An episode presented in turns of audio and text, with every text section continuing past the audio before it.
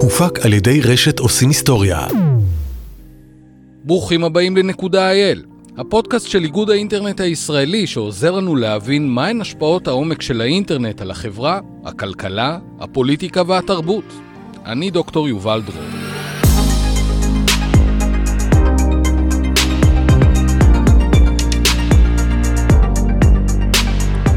אנחנו יכולים לעשות מיליון דברים באמצעות האינטרנט, אבל לא נוכל לעשות שום דבר אם לא תעמוד לרשותנו תשתית פיזית, פיזית ממש, שתאפשר לנו להתחבר לכל הטוב הזה. בכל הקשור בתשתיות, המצב של ישראל הוא מורכב. בחלקים מסוימים אנחנו ממש מצטיינים, בחלקים אחרים קצת פחות.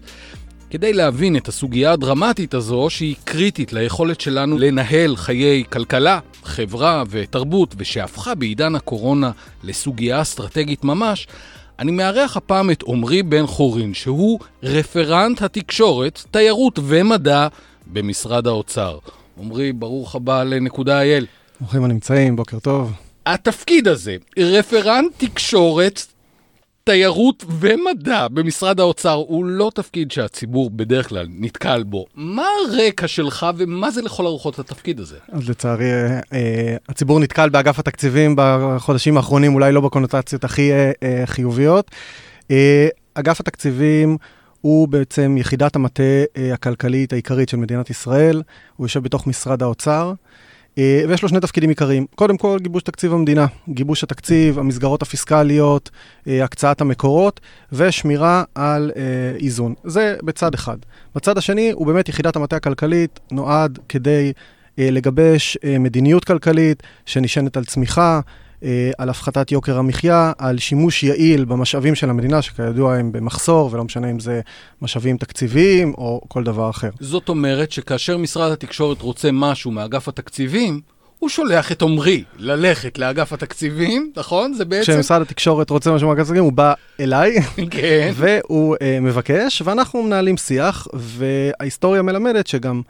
רוב הרפורמות ורוב השינויים הגדולים שנעשו לפחות בעשור, בעשור וחצי האחרונים בתחום התקשורת נעשו אה, דרך חוקי הסדרים, נעשו בשיתוף פעולה של משרדי האוצר והתקשורת, ובסך הכל אני חושב שאגף תקציבים ומשרד התקשורת עובדים יפה מאוד ביחד אה, כדי לקדם אג'נדות ומדיניות שברוב המקרים, או ברוב המוחלט של המקרים, ואני יכול גם להגיד שגם היום זה ככה, הם חופפים בתפיסות העולם ובדרך שבה צריך, אה, הרגולטור צריך לעבוד. אז בעצם אתה איש משרד האוצר. אני איש משרד האוצר, אני כלכלן, אני עובד אה, באגף תקציבים באוצר. זהו, רציתי לשאול, איך מגיעים לתפקיד הזה? כי הוא נשמע לי סופר מעניין, אני רוצה להתקבל. הוא נשמע, הוא אכן סופר מעניין, זה נקודת אה, פוקוס שחושפת אותך גם לעולמות התקציב, שלא כולם מבינים את המורכבות שלהם, גם לעבודת הממשלה, אה, שזה בוודאות לא כולם מבינים את המורכבות שלה והניואנסים הקטנים, וחושף אותך לכל מה שקורה מאחורי הקלעים, וכן, זה מקום מדהים להיות בו ולהשפיע בו, אה, ולכל מי שרוצה זה מקום מדהים. המכרזים הם פתוחים לכל בוגר אה, אה, תואר ראשון בכלכלה. הבנתי. ויש עכשיו מכרז שמתנהל, וכל כמה חודשים... ועד כאן פרסומת למשרד האוצר. בקיצור, נערי האוצר זה אתה. נערי האוצר, קלאסי. זה אתה. אוקיי, בסדר. עכשיו אנחנו מבינים את הקונטקסט. Uh, אתה יודע, בפרק הקודם אנחנו שוחחנו עם פרופסור שיזף רפאלי על הפער הדיגיטלי, ובמסגרת המפגש איתו אנחנו ציטטנו מחקר שפרסמה דוקטור אסמה גנאים בינואר 2018, זה מחקר שפורסם ביוזמת איגוד האינטרנט, הלכה וחקרה את הנושא, ושם היא כתבה שפער דיגיטלי מתייחס לכמה דברים. לזמינות ואיכות הנגישות לאמצעים דיגיטליים, למודעות לאפשרויות ולסכנות הגלומות באינטרנט, ולמיומנויות וכישורים שמאפשרים שימוש מיטבי באינטרנט. כלומר, היא מחלקת את זה לשלושה מרכיבים. איתך אני רוצה לדבר על המרכיב הראשון. אה, איכות ונגישות האמצעים הדיגיטליים. אנחנו מיד ניכנס לפרטים כי הנושא הוא ענק. אבל בשלב הראשון, אם אנחנו ככה מסתכלים ממעוף הציפור, מגובה של 20 אלף רגל, אתה צריך לתת לישראל ציון מ-1 עד 10 לתחום הזה, איכות ונגישות האמצעים הדיגיטליים. איפה אנחנו? אנחנו uh, ב- בין 6 ל-7 ובדרך למעלה באופן uh, מהותי. תשאל אותי בעוד שנה, סוף 21, אנחנו נהיה ב-8, מסתכל על תכוון ה-9. רציני. לגמרי. יש. פה תהליכים שמתקיימים ו- ומבשילים, ובשנה הקרובה הם יבשילו בהיקף מאוד משמעותי, ואני מניח שנדבר עליהם לגמרי, תכף נראה למה אתה כזה אופטימי. אז אה, אוקיי, אז בואו ניכנס לעניין. יש דירוג שערכה ספקית... אה, אה, VPN שנקראת Surfshark. היא היא ערכה את הדירוג הזה בקרב 85 מדינות, הוא התפרסם ממש לפני כמה חודשים, באוגוסט 2020. הוא מצא שישראל מדורגת במקום הראשון באינטרנט בר השגה. המשמעות היא שהאינטרנט בישראל הוא זול בצורה יוצאת דופן, שזה נהדר, בהשוואה למדינות אחרות, אבל כאשר בודקים את איכות האינטרנט, כלומר את מהירות הגלישה והיציבות גם במובייל וגם באינטרנט הקווי, אנחנו מדורגים במקום ה-59. זו לא עדות לבעיית תשתית? זה עדות למקום בעייתי שאנחנו נמצאים בו, אבל צריך להפריד בין הדברים. יש, הבעיות במובייל הן לא בעיות בנייח, אה, והאתגרים בשני המקומות האלה הם אתגרים שונים. במובייל הבעיה היא בעיית רגולטור קלאסית. אנחנו הקצינו תדרים כדי להשתמש בדואר רביעי מאוד מאוחר. יש מדינות שהקצו ב-2009, אנחנו הקצינו ב-2015. למה? בגלל שיש בעיות שיש לנו צרכים צבאיים? כאלה ואחרים, צבאיים, ביטחוניים שלמדינות אחרות אולי אין, ולכן היו תדרים שהיו חסומים. אוקיי. אה, זה היה המצב, ולכן האיכות של התדר שנתנו, איכות המשאב שאנחנו יכלנו לתת לחברות הסלולר כדי לספק שירות, היה פחות טוב, הייתה פחות טובה. ועדיין פחות טוב? זאת אומרת, זה ה- לא בעיה של תדר העבר, זה תדר בעיה... הוא, הוא, הוא, זה אותו תדר, מה שנתנו כן. ב-2015 זה אותו תדר שהיום, ולכן אם התדר יש לו בעיה בהתפשטות וחדירה למבנים, אה, זה התכונות הפיזיקליות שלו, הם לא השתנו. זה אומר שצריך להקים יותר אתרים, זה אומר שגם אז יש בעיה. אז אנחנו פיצינו על זה, כלומר הפריסה של הסלולר היא יחסית טובה, אבל עדיין בבסיס שלה יש בה פער לעומת מדינות אחרות. אבל מכרז, הדור החמישי שהסתיים לפני חודש ושלושה ימים, במסגרתו הוקצו מגוון רחב מאוד של תדרים, לרבות תדרים באיכות מאוד מאוד גבוהה, אמור לסגור את הפער הזה. אה, משרד התקשורת בימים אלה אמור להקצות את התדרים אחרי שהחברות שזכו, אחרי מכרז שלקח שלוש שנים אה, אה, להוציא אותו לפועל, וברגע שזה יקרה, ברגע שהם יקבלו את הסטמפה הסופית, אחרי שהם עשו את כל ההליכים המקדימים, והם יוכלו להשתמש בתדרים כדי לשדרג את השירות, אנחנו נראה קפיצה בשלב הראשון מאוד משמעותית בחלקים מסוימים, ובתוך שנה, שנתיים וכן הלאה, באופן דרמטי. גם בגלל שהתדרים יותר טובים וגם בגלל שהמכרז כלל מודל תמרוץ מאוד מאוד אגרסיבי בשווי חצי מיליארד שקלים, כדי לש... לתמרץ אותם אה, להגיע לאבני דרך הנדסיות ולפרוס את התשתית בצורה טובה ובזמנים קצרים מאוד. זאת אומרת, במובנים מסוימים המדינה אומרת, כן, אני יודעת שהתדר שנתתי לכם הוא לא מוצא, אני יודעת, זה אנחנו, זה עלי, עלינו, אנחנו. אנחנו ננסה לפצות ב-5G. תכף נדבר על 5G, אבל אוקיי, דיברת על המובייל, מה קורה באינטרנט הנייח? אז באינטרנט הנייח הייתה, היינו מאוד מאוד טובים בעבר, אה, אבל באיזה שלב זה נפסק. והסיבה לשיטתנו, או לשיטתי, ומשרד התקשורת להבנתי גם מסכים, אה, וזה בא לידי ביטוי בדוח הצוות הבין-משרדי שפורסם אה, באופן סופי ביולי האחרון, זה שני מרכיבים עיקריים. אחד, הייתה פה בעיה תחרותית.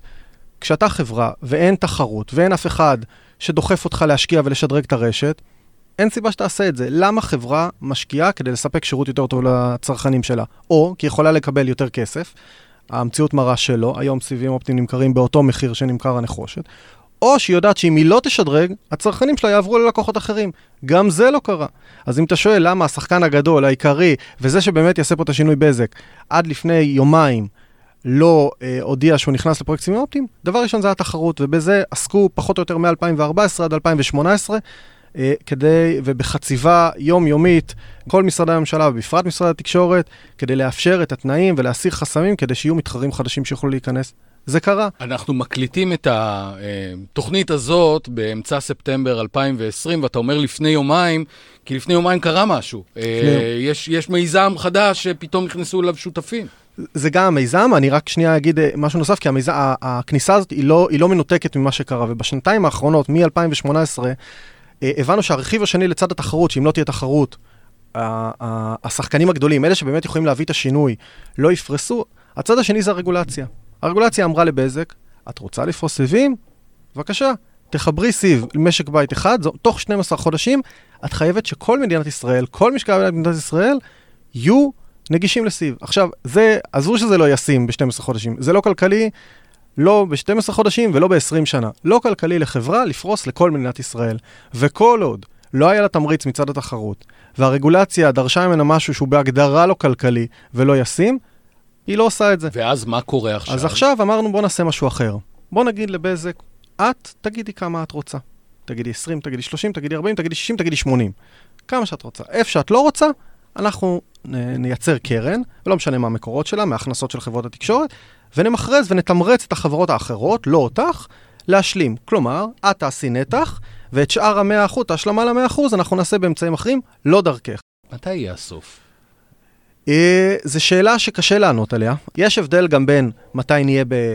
בוא נגיד 80-90 אחוז, לבין מתי נהיה ב-100 אחוז. אף מדינה, כמעט אף מדינה לא נמצאת היום ב-100 אחוז, יש בודדות. איפה הן נמצאות רובן? יש, יפן נמצאת אה, ב-100 אחוז, סינגפור שהיא מדינת לא, עיר. אבל רוב המדינות... רוב המדינות היום נמצאות סביב ה-50, מצוין. מתי מינוס. נהיה ב-50? אם נחזיק אצבעות, סוף 21, אמצע 22, אם נחזיק אצבעות, איפשהו שמה. זה קצת תלוי, שוב, באחוזי החדירה, גם צריך להבין. אם עכשיו אתה מחבר בניין עם 20 דירות, יש הבדל דרמטי בין אם 10 דירות החליטו לשלם לך כסף על זה, או דירה אחת. את זה, אנחנו כנראה כמדינה, יהיה לנו קשה להשפיע על כמה אנשים רוצים להתחבר. אני גם לא רוצה להיות במקום הזה. אנשים צריכים לעשות מה שטוב להם, אני רוצה לתת להם את האפשרות. אבל בהחלט, בזק, אחרי שהחלטת הממשלה עברה לפני, אה, בשבוע שעבר, והממשלה הצהירה, זה המתווה שאני רוצה לקדם, אמנם צריך לתקן את החוק, צריך לשנות דברים, זה לא מושלם עדיין, אבל הממשלה באה והצהירה, זה מה שאני רוצה לעשות, בזק הודיע לפני יומיים, אנחנו הולכים להשיק פרויקט של סיבים אופטיים. זה, זה באמת דרמה של השוק. הדירוג הזה של סרפשאפ הוא, הוא דירוג השוואתי בין מדינות, אבל אנחנו פה, בואו נצלול רגע לישראל. אתה מכיר היטב את השוק הזה, שוחה בו כבר הרבה מאוד זמן. אם היית צריך להצביע על שלושת בעיות התשתית הדיגיטלי, אנחנו מדברים פה על תשתיות דיגיטליות הכי בעייתיות בישראל, הכי מהותיות בישראל, מה הן היו? אז, אז זה חלק מהדברים שכבר אמרנו. אחד, איחרנו בפריסה של הדורות הקודמים בסלולר, וזה משפיע עד היום. התדרים היו לא טובים, איחרנו, זה אחד. אני מקווה שתוך uh, שנה, שנה וקצת, אנחנו נתגבר על זה. אז רגע, אני עוצר אותך. 5G זה מהלך ארוך. כן. זה מהלך שהוא לא קורה, אתה, דיברנו לפני רגע על סיבים אופטיים, אתה אומר עניין של שנה, שנה וחצי, שנתיים אנחנו שם. 5G זה חתיכת תיק. יש שני רכיבים שצריך אה, לקחת אותם בחשבון. 5G, דבר ראשון, זה תשתית, חלק, רכיב אחד שלה זה תשתית ארצית, שיגדיל את המהירות, את הקיבולת, שכולנו נוכל לגלוש כמו שצריך. זה החלק היותר בסיסי שאני ואתה וכולנו יכולים להבין באופן אינטואיטיבי. זה יקרה תוך כמה שנים, כמו כל רשת, זה נפרס, החובות הן תוך ארבע שנים, המנגנון תמרוץ אמור להקדים את זה בשנה-שנתיים. כמובן שמי שנמצא באזור שנפרס ראשון בהתאם למדיניות הפריסה של החברה, ירגיש את זה יותר מהר. כלומר, זה... אנחנו בין 22 ל-24. אני מניח ששם אנחנו כבר נתחיל להרגיש okay. אוקיי. בהיקפים משמעותיים. הרכיב השני זה 5G, שהוא לא למכשיר הנייד, אלא אה, לשימושים הרבה יותר רחבים, שאנחנו לא לגמרי יכולים לצפות. אה, מכוניות לעסקים. אוטונומיות, נכון, רפואה. הרבה יותר מזה, הרבה יותר מזה, ר- רפואה ומכונות אוטונומיות וערים חכמות, זה, זה הבאזוורד שכולם מדברים עליהם, אבל זה הרבה יותר בבסיס, זה הרבה יותר בסיסי, זה פוטנציאל עסקי מטורף למגוון עסקים שהיום יכולים לספק שירות מסוים, ומחר, בגלל שהתשתית יותר טובה, יכולים לספק את השירות הזה באופן אחר לגמרי. שוב אני שואל אותך, מתי המחר יגיע, לדעתך? זה משהו שמבשיל גם בעולם, אנחנו לא מכירים את הביזנס קייסים ב- Mm-hmm. קיימים, זה משהו שמתקדם וקצת היצע יוצר את הביקוש. ככל שהתשתיות האלה יתקדמו, מעבדות החדשנות בכל מקום, AT&T לדוגמה יש לה מעבדת חדשנות פה בצומת רעננה, ואיפה שיש תשתית טובה, בסוף הסטארט-אפים והשימושים והצרכים האמיתיים יגיעו. אה, ויבשילו, גם בעולם אתה לא רואה דברים שהם כבר בווייד ספרד. בעיה ראשונה, בעיית התדרים. אוקיי, בעיה מספר 2, ברשימת בעיות בעיה התשתית מספר של שתיים, ישראל. אה, בתחום המובייל אני חושב שעד היום היינו בתחרות רק על המחיר. סלולר הפך לקומודיטי. זה, מה, מה זה מוצר סלולר? צריכה בסיסי. ממש בסיסי, שגם אין הבדל. מישהו יודע להגיד האם אם אני בפלאפון או בפרטנר או בסלקום, יש הבדל באיכות? אף אחד לא יודע להגיד. וזה גם חלק ממדיניות, ויצרנו איזושהי אחידות טכנולוגית, ככה שלחברה באמת אין על מה להתבסס, אין על מה לבדל את עצמה חוץ מהמחיר. אני חושב שבדור החמישי אנחנו נראה קצת אה, אה, שוני בהיבט הזה. אם ראיתם את הפרסומות, פלאפון פרסמה לפני חודש בצורה מאוד אגרסיבית, פרטנר היום מפרסמת בצורה מאוד אגרסיבית. סלקום, אני לא רואה שהיא מפרסמת, וזה בסדר, כל אחד לוקח את זה לכיוון אחר, יכול להיות שטכנולוגית יהיה פה בידול, ויהיה לזה ערך מאוד גדול מבחינת הצרכן. אבל זו בעיניך בעיה תשתית? זה בעיה ברגולציה של התשתית. אוקיי. כי כשאני מחייב את כולם לסטנדרט תשתיתי מסוים, אני פוגע באינטרס שלהם לשדרג את עצמם. כי אני אומר, זה מה שאתם תהיו, ואין לך ערך בלשדרג ולהציע ערך מוסף לצרכן, ואם אין לך אה, הצדקה להציע ערך מוסף לצרכן, למה שתשקיע בזה? בעיה מספר אה, שלוש. בעיה מספר שלוש זה, הייתה, התח- זה התחרות. אז בסלולר אין את הבעיה הזאת, בנייח הייתה בעיה. הייתה בעיה קשה. לא הייתה שום תחרות שתגרום לחברות להשקיע.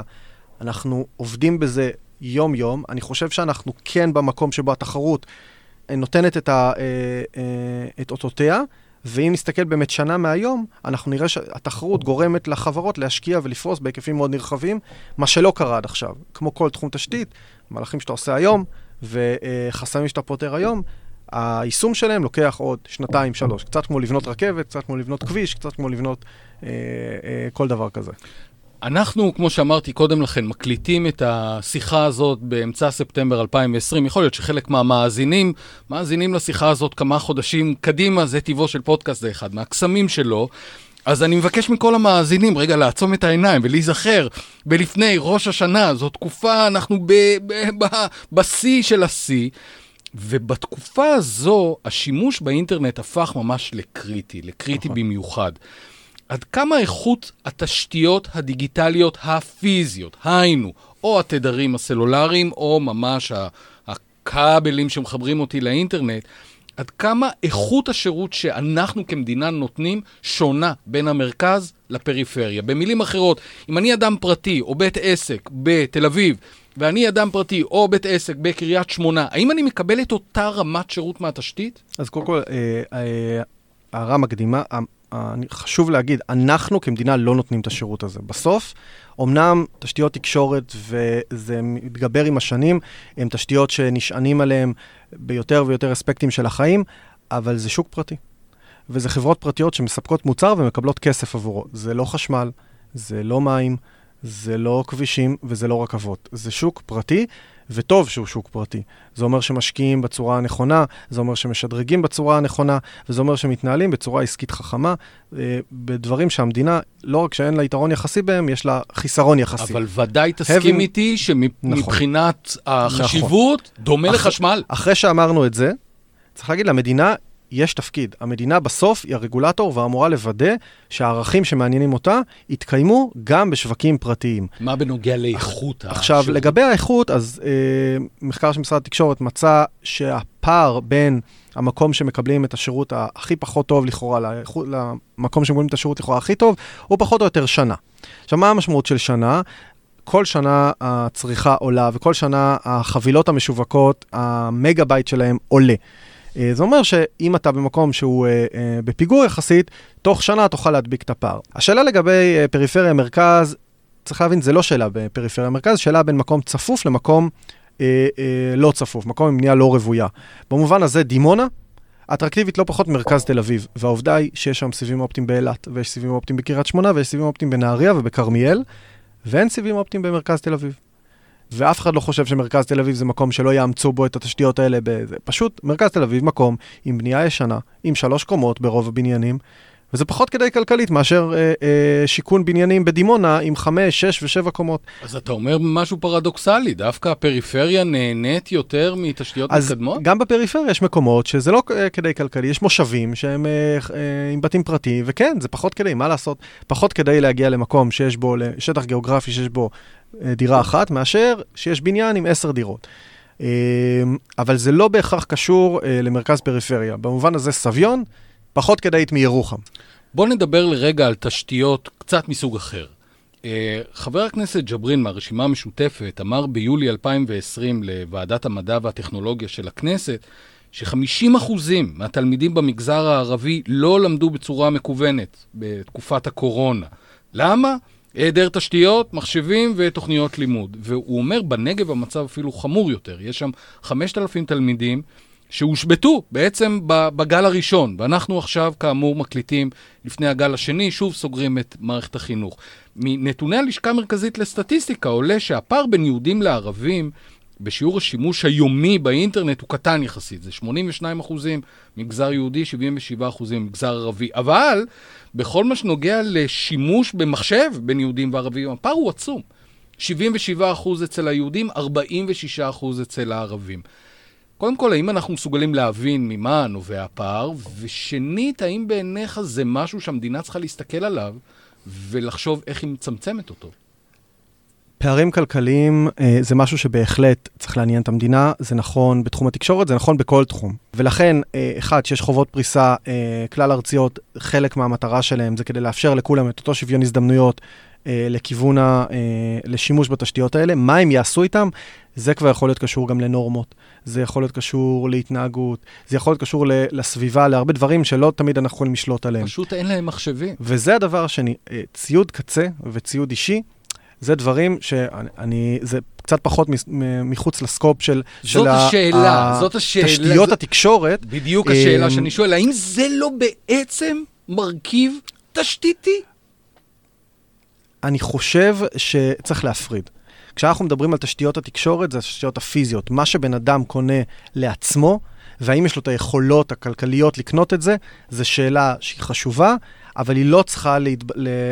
להישאל אגב שאלת תשתיות התקשורת. לדוגמה, כשאם שואלים האם לתלמידים יש מחשב או לא, זו שאלה חשובה, ומשרד החינוך עכשיו אה, אה, יצא במכרז, והוא קונה 140 אלף מחשבים אה, ניידים עם חיבור לאינטרנט אה, למעוטי יכולת. זה נכון, זה התפקיד שלו לוודא שיש להם באמת את היכולת לעשות את זה. זה קצת כמו השאלה, האם אתה יכול להגיע לבית ספר? האם יש לך הסעה לבית ספר? האם יש לך יכולת להגיע בכלל לבית ספר? האם אתה יכול לקנות קלמר? האם אתה יכול לקנות אה, נעליים כדי שתוכל לבוא? או כל דבר אחר. בעיניי אין הבדל. זה היכולת שלך ללמוד. כשאנחנו מסתכלים על תשתיות, זה היכולת שלך אה, להתחבר מרחוק. ולכן אני כן מבחין בין שני הדברים האלה, כי משרד התקשורת, ואני כמי שמלווה אותו מצד משרד האוצר, הוא הרגולטור של המפעילים. הוא לא עוסק בצד הצרכני של השימוש. אני אתן לך דוגמה שהיא אה, מאוד מאוד אה, אינטואיטיבית. טלוויזיה. עד 2014, מה, מה היו האופציות שלנו? לשלם הרבה מאוד כסף ל-yes, או לשלם הרבה מאוד כסף ל-hot, לקבל באמת מגוון עצום של אה, ערוצים, את רובם אנחנו לא רואים, אבל זה היה אופציה. יכלת לשלם הרבה לזה או הרבה לזה. בגלל שידורים, שדרוגים טכנולוגיים וכל מיני שינויים רגולטוריים, מ-2014 נכנסו שחקנים חדשים שמציעים אה, חבילות יותר זולות. אה, סלקום, פרטנר, וגם השחקנים הקיימים התחילו להציע חבילות זולות. אז אמנם ב-2013 היינו עם שתי חבילות, שתי אופציות מאוד יקרות. היום לצרכן יש בערך שש אופציות במגוון מחירים. האם זה אומר שהם קונים אותם? האם זה אומר שכולם עברו? האם זה מעניין אותי בהכרח שכולם עברו? לא, שכל אחד יעשה מה שטוב לו, אני רוצה לתת נגישות. אני, אני יודע שהנגישות לתשתיות תקשורת היא, היא כלל ארצית. אני מסכים איתך לגמרי, אני רק חושב שהנגישות זה עד הכבל שמגיע אליי הביתה, אם אין לי כסף לקנות את המחשב, אין לי מה לעשות עם הכבל. זה, זה בעיה, היא לא בעיית תקשורת, היא בעיית, אה, אה, אה, בעיה כלכלית אחרת. בוא נדבר על בתי ספר. אה, בכתבה שפורסמה בדה-מרקר באוגוסט 2020, ניתן שכיום רק שליש מבתי הספר מחוברים לאינטרנט ויש בהם מחשב בכל כיתה. הכתב, אה, ליאור דטל שם, מסכם, אני מצטט אותו, מאמצים שנמשכו 30 שנה הסתיימו בכישלון. ונכון להיום ישראל אינה ערוכה לקיים לימודים מרחוק וסובלת ממחסור גדול במחשבים גם בבתי התלמידים. למה אנחנו כמדינה, אני יודע שאתה לא אחראי על משרד החינוך, ובכל זאת, למה אנחנו כמדינה מתקשים כל כך לטפל בתשתיות המחשוב בבתי ספר? מה הסיפור? אני חושב שהשאלה צריכה להיות, האם זה היה פוקוס במערכת החינוך אה, עד הקורונה? בואו נשאל את עצמנו, האם במסגרת המשאבים שהיו למערכת החינוך, למשרד החינוך, לבתי הספר, לעיריות, למנהלים, הייתה הבנה שצריך להשקיע את הכסף בלמידה מרחוק.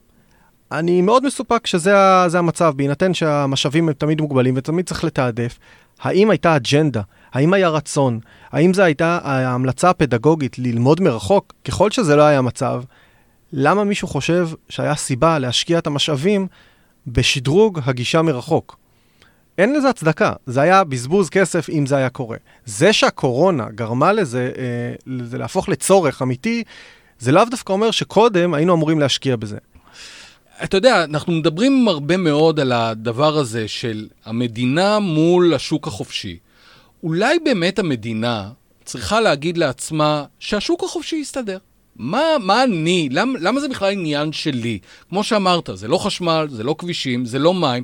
למה בכלל המדינה נכנסת לתוך הסיפור הזה? שהיא תיתן לשוק החופשי לטפל בו. אז אני חושב שיש פה תפיסה מורכבת. מצד אחד, זאת עמדתנו המוצהרת. יש בסוף שוק פרטי, הוא יודע איך לתמחר, הוא יודע איך לפרוס, הוא יודע לעשות את זה יותר טוב מאיתנו, הוא יודע להגיד מה כלכלי, מה לא. ובסוף הוא גם מקבל כסף על ההחלטות שלו, וצריך לתת לו לעשות את זה. תפקידנו, מצד אחד, זה להוריד חסמים, לייצר תחרות שאנחנו רואים בכל פעם שאנחנו מגדילים את התחרות, אנחנו רואים איך היא עושה את העבודה, אנחנו רואים איך היא דוחפת את זה, זה תפקידנו להסיר חסמים, לוודא שכל מי שרוצה לספק שירות, לספק תשתית, יוכל לעשות את זה. וכן, בסוף גם להתוות מדיניות. כשאתה אומר, כשאנחנו אומרים כמדינה, אנחנו שמים מתווה שמדבר על פריסה כלל ארצית של סיבים אופטיים, זה אג'נדה, זה אידיאולוגיה, ואנחנו מכווינים את השוק בהתאם.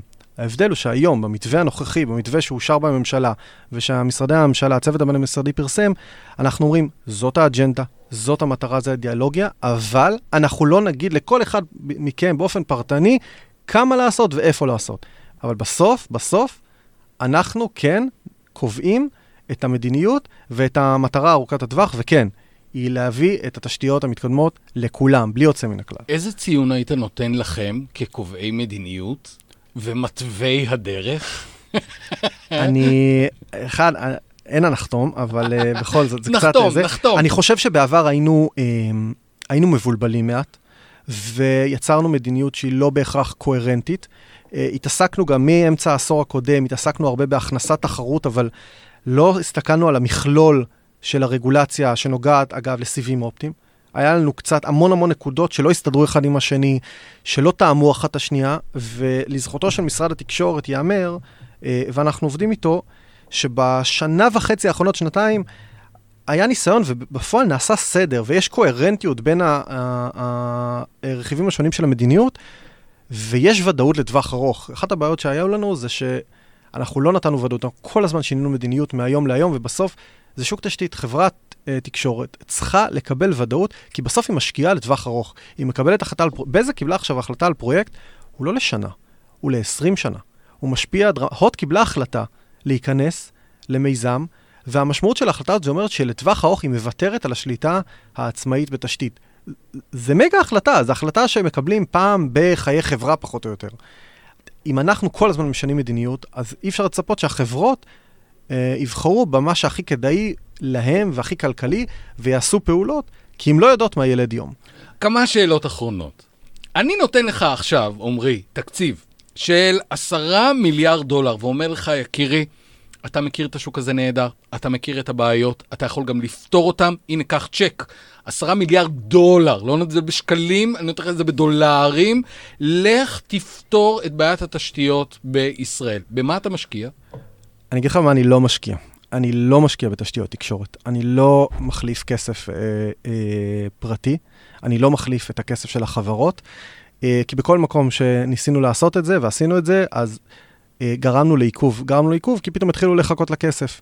וכשמחכים לכסף אז עוצרים, יושבים אה, ולא עובדים לבד, בסוף הכסף מגיע למקומות הלא כדאיים כלכלית, הלא נכונים. אז במה המדינה צריכה להשקיע? אה, המדינה צריכה להשקיע הרבה מאוד כסף בדיגיטציה של עצמה, בלייצר מצב שתהליכי רישוי העסקים הם לא רק שהם דיגיטליים, כשאומרים דיגיטציה, הרבה אנשים חושבים שזה לקחת את הפקס ולהפוך אותו לדיגיטלי. לא. להפוך, לעשות תהליך דיגיטציה זה להפוך אותו לחכם, זה להפוך אותו לאינטראקטיבי, זה להפוך אותו לכזה שמקל על האזרח אה, את כל התהליך. יש uh, פיילוט שאני כבר הרבה זמן לא ביחד עם ישראל דיגיטלית, אבל בזמנו הם התחילו ביחד עם עיריית תל אביב, על כל תהליך רישוי עסקים, לא רק שהוא דיגיטלי, ולא רק שברמה הפרקטית שגרמושקה, במקום שתבוא עם כל הניירות הגדולים האלה, והאדריכל והמהנדס, ויבוא וישים, הוא פשוט מעלה את זה לאתר, ואתה בתור בא, מבקש, אתה מקבל uh, אינדיקציה והתראה על זה שהוא הגיש את זה. המערכת עובדת בשבילך, המערכת האינטרנטית עובדת בשבילך, היא אומרת לך, בהתאם למה שאתה רוצה אה, אה, לספק לשירות הזה, שירות אתה רוצה לספק, היא אומרת לך איזה אישורים אתה צריך, מה כדאי לך לדעת, איזה דגשים אתה צריך, זאת אומרת, היית יגיע... משקיע בשירותים בעצם. כן, הייתי משקיע ביכולת שלנו לספק את השירותים לתושבים, כי אנחנו לא מספיק טובים בזה. אין סיבה שלא יעשו את כל הפעולות, כל הפעולות, דרך תשתיות אה, ממוחשבות. זה יחסוך וזה יקל וזה יסייע לעסקים, ואחד הדברים שאנחנו כל הזמן נתקלים בהם בעולמות העסקים, זה המורכבות אה, של רישוי עסקים. רוב העסקים בישראל אין להם רישיון עסק. בין השאר בגלל הדברים האלה. אם תשאל איזה מלון ספציפי בתל אביב, הוא יגיד לך, תקשיב, הייתה דלת, אמרו לי, פיקוד העורף, היא חייבת להיפתח החוצה. והכבאות אמרו לי, תקשיב, הדלת הזאת חייבת להיפתח פנימה. שאלתי את עצמי, אולי נוריד את הדלת. אה, וכל אחד מהם אמר, תשמע, אתה יכול אה, לעשות את מה שההוא אומר, אבל אני צריך לתת לך אישור. אנחנו כל כך רחוקים בעולם הזה, אה, אפילו בדברים הקטנים. אם אתה נתת פעם אחת את הפרטים שלך לאיזשהו גוף ממשלתי, למה אתה צריך לתת עוד פעם? למה זה לא יכול לעבור מאחד לאחד? זה גם כסף, זה גם שינוי תפיסה. יש אנשים שקשה להם להבין את הקונספט הזה, מעבר של מידע בין גורמים. צריך להשקיע בזה את הכסף. יש מקום בעולם שאתה מסתכל עליו ואתה אומר, כזה אני רוצה להיות. אסטוניה. אסטוניה. אסטוניה בדיגיטציה ובשירותים לאזרח הם מדהימים. מדהימים, הם באמת מספר אחת. איך אתה מסביר את זה? זה הרי לא איזה סקנדינבי, זה לא איזה אסיאתי, זה מה... זה פשוט החלטה, זה החלטה. של המדינה, זה החלטה. אנחנו הולכים לשם. זו החלטה של המדינה, כן. אמ, יש מדינות אחרות שיש בהן אה, רגולציה שתומכת אה, אה, פריסה רחבה, כמו צרפת, שמדברת על שיתוף תשתיות בתוך בניינים, שזה רכיב מאוד מאוד יקר, אה, שפריסה כפולה שלו היא מיותרת ו- ועולה הרבה כסף והיא שלא לצורך. אה, יש מקומות ש- אה, כמו סינגפור, שהם פשוט קטנים, ולכן הצליחו להגיע לשם בהיקף די, בזמן די מצומצם להיקף מאוד מאוד רחב. ואנחנו רואים שרוב המדינות פשוט מלוות את התהליך הזה ומנסות להסיר את החסמים, להסיר אה, אה, חובות. המדינה היחידה שיה, שהיו עליה עד לפני, בוא נגיד יומיים, חובות פריסה בתשתיות סיבים אופטיים, היחידה בעולם הייתה ישראל. היחידה. די. היחידה בעולם שהיו בהם חובות פריסה בסיבים אופטיים היא ישראל. והמדינות האחרות הבינו שזה לא אפשרי, ולכן במובן הזה שחררו. ואז חברות התחילו לפרוס, ולפרוס בהיקף רחב. ובמקומות אחרים באמת הייתה גם תחרות, אנחנו רואים את זה בפורטוגל, ואנחנו רואים את זה בספרד, ובגרמניה בהיקף מצומצם, ובניגוד לזה אנחנו רואים באנגליה שאין פריסה, כי אין תחרות. ואנחנו רואים, יש קורלציה מאוד טובה בין הרגולציה שאנחנו חושבים שצריך לקדם פה, לבין רגולציה שעובדת במקומות אחרים, אה, ולשם אנחנו מכוונים, וזה באמת אנחנו גם לומדים מהם, אנחנו לומדים מהמקומות האלה. אני שאלתי אותך בהתחלה עד כמה, איזה ציון אתה נותן לנו, ואתה אמרת ככה 6-7, אבל אם אתה מסתכל קדימה, אתה עדיין מחזיק בעמדה שלך, המצב הולך להיות הרבה יותר טוב, כן. יחסית בזמן קצר. יחסית בזמן קצר, אני גם יכול להגיד לך, מה, אם, הייתי, אם הייתי עכשיו שואל את עצמי, הייתי צריך לכתוב מה אני רוצה ל-2021, אני, אני, אני יודע להגיד גם בדיוק מה אנחנו היינו רוצים, ומה היו יעדי, ה- ה- מה המדדים שאנחנו צריכים למדוד את עצמנו בסוף שנה הבאה. תן לי את זה בשניים, שתיים, שלוש נקודות. 40-50 אחוז נגישות לסיבים אופטיים, עלייה מאוד משמעותית בהיקף החיבורים בפועל, אה, כל ההשלמה של מתווה הסיבים בחקיקה, כל ההסדרות שנוגעות לשיתוף תשתיות בבנייני מגורים, שאנחנו היום הם עדיין בהבשלה, ומשהו שלא דיברנו עליו כל כך, אבל הוא סופר חשוב, צמיחה של, אה, התחלת לפחות צמיחה של אקוסיסטם סביב שימושי דור 5. אם אנחנו נייצר מצב ששווה פה בישראל אה, לפתח אה, אה, שימושים ומוצרים מבוססי דור 5, אנחנו יכולים להצמיח פה תעשייה חדשה. תחשבו על זה כמו תעשיית האפליקציות, אז זה העולם שאליו אנחנו הולכים. עמרי, תודה רבה שבאת אלינו היום ושוחחת איתנו. יש לך הרבה עבודה ב-2021. אין יש מצב שנקרא לך עוד פעם, בסוף 21 או בתחילת 22, ונבדוק כמה הצלחת. מצוין, יש לכם את הטלפון. תודה רבה. תודה רבה לכם. עד כאן להפעם, אני דוקטור יובל דרור, ניפגש בפעם הבאה.